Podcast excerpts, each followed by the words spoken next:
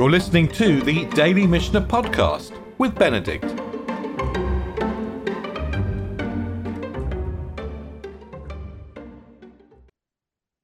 We're in the eighth chapter of Yoma, the chapter that describes the Yom Kippur pretty much as we know it. And we began with the description of the various afflictions, the various restrictions that we um, that the, that uh, the Torah puts in place: eating, drinking, sex, anointing, whether wearing leather shoes.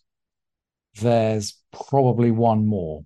And we learned that the one that the Mishnah seems to be most interested in is actually eating and drinking. And we also learned that there's something about eating and drinking which means that if we carry it on for too long, we actually we die. That's essentially the reasoning that the we learned in the Gemara yesterday. Eating and dr- refraining from eating and drinking somehow brings us closer to death. And we'll see today as we go through the eighth chapter that these questions of life and death are very much alive in the remainder of the Mishnah. So we begin with children.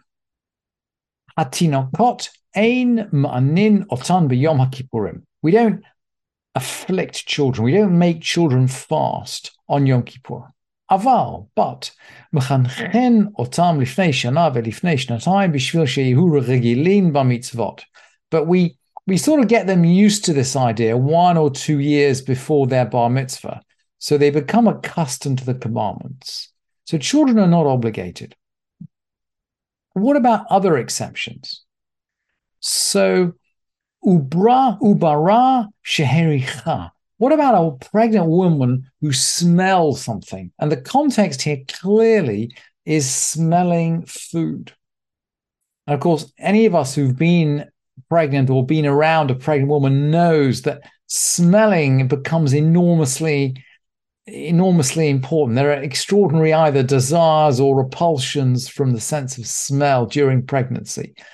And the Mishnah seems to be responding at this point to the psychological needs of the pregnant woman rather than her physical needs, because it just says, ad nasha. We feed her until her spirit returns.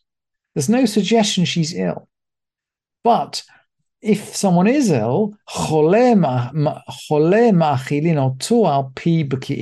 if someone is sick, then we feed them on the word of experts. If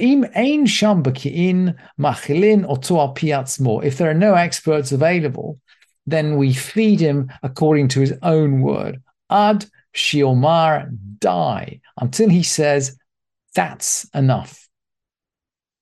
Now, what is this stuff that the pregnant woman has smelt? Uh, and the Rambam brings uh, an idea that I couldn't find in the Gemara, but was taught to me when I originally learned the Mishnah. The, the, the, the, Rambam says, V'chein ubara shehericha basar kodesh or basar chazir. This is not just ordinary kind of food that a woman is smelling on Yom Kippur. This is holy food. This is the the the, the basically um this is the sac the, the this is she's smelling the sacrifices, the roast sacrifices. She's smelling food that only a Kohen is allowed to eat. Or maybe she's smelling forbidden food, basar chazir, pig's meat. So she's feed, feeding, she's smelling stuff that is absolutely forbidden. And the Rambam expre- explains Venit orer tiv'ah, her sort of nature is aroused, vetit avel echol, and she really wants to eat. And then the Rambam continues, ma'achilin ota mimenu ad she'yit yashev nafsha. We feed her from the forbidden food until her spirit returns. And in the um, Gemara, by the way, there's a suggestion that we hold off for a little bit. We whisper into her ear, "Oh, it's it's Yom Kippur today," and maybe at that point that will be sufficient to calm her down. But the Gemara agrees, by the way, if that's not sufficient to calm her down, we feed her. And the Mishnah is teaching us really that that um, well, gosh, that that sickness, even if it's psychological sickness, takes precedence over many other things.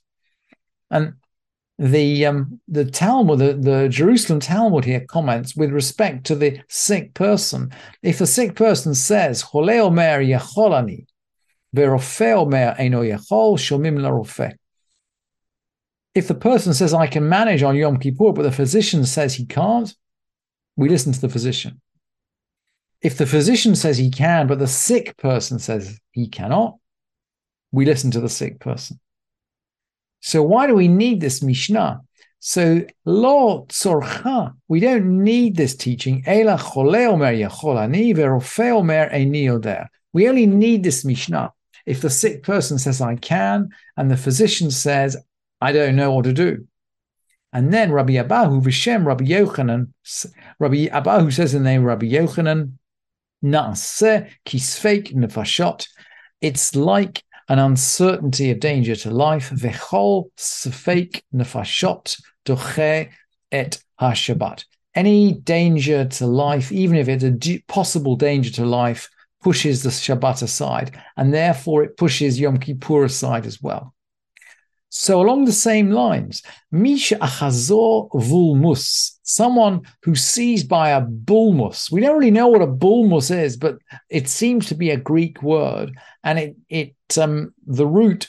I mean, it reminds us of the word bulimia. It's clearly some eating disorder, and it, it's some eating disorder that makes him want to eat and in, eat a lot very fast. Somehow it, it makes him absolutely ravenous. That's the sense of it. Misha achazor bulmus, someone seized by a bulmus, machilin oto afilu dvarim tmeim ad sheyoru einav. They, we feed him even unclean things until his eyes light up. Mish neshacho kelev shote. Someone is bitten by a mad dog. By the way, at this point, we have drifted away, haven't we, from Yom Kippur, the question of being bitten by a mad dog, or perhaps even being seized by a bulmus, these are things that can happen outside Yom Kippur. So the Mishnah here seems to be talking general halacha about saving life rather than halacha specific to Yom Kippur. Mishnah shachor kelev shotze, someone was bitten by a bad dog, ein machalin oto mechatzer shelo, we don't feed him the lobe of its liver. And that seems to be because the rabbis don't believe it's effective. So if it were effective, clearly we'd feed it to him. But if the rabbis don't think it's effective, then they won't permit it. And there's another opinion. Rabbi Matya ben Harash Matir. Rabbi Matya ben Harash permits it. Clearly, he has a different medical view. The Odama Rabbi Matya ben Harash and Rabbi ben, ben Rabbi Matya ben Harash taught another teaching. Someone who's worried about his throat, someone who's got a pain in his throat. This is a sore throat. And nowadays we think about a sore throat as not very dangerous, but but then we have antibiotics. You can imagine in a time of the Mishnah, without any infection control, without any antibiotics, a sore throat could lead to something very, very dangerous. And that seems to be what Rabbi Matya ben Harash is saying.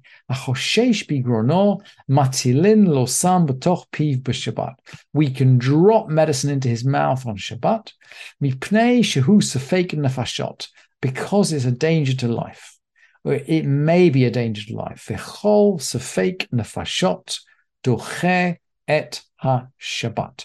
Any possible danger to life pushes away Shabbat. And again, you, we can see here that we've now moved away from discussion of Yom Kippur to discussion of how we save life on Shabbat. And it, indeed, we've learned the whole Masachet of Shabbat. These halachot to do with danger to life or, or possibility of death are not taught there.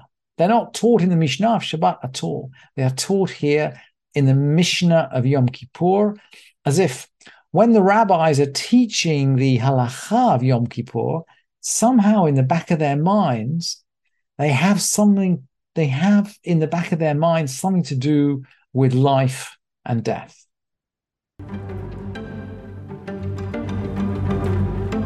Thank you for listening to this edition of the Daily Mishnah Podcast with Benedict.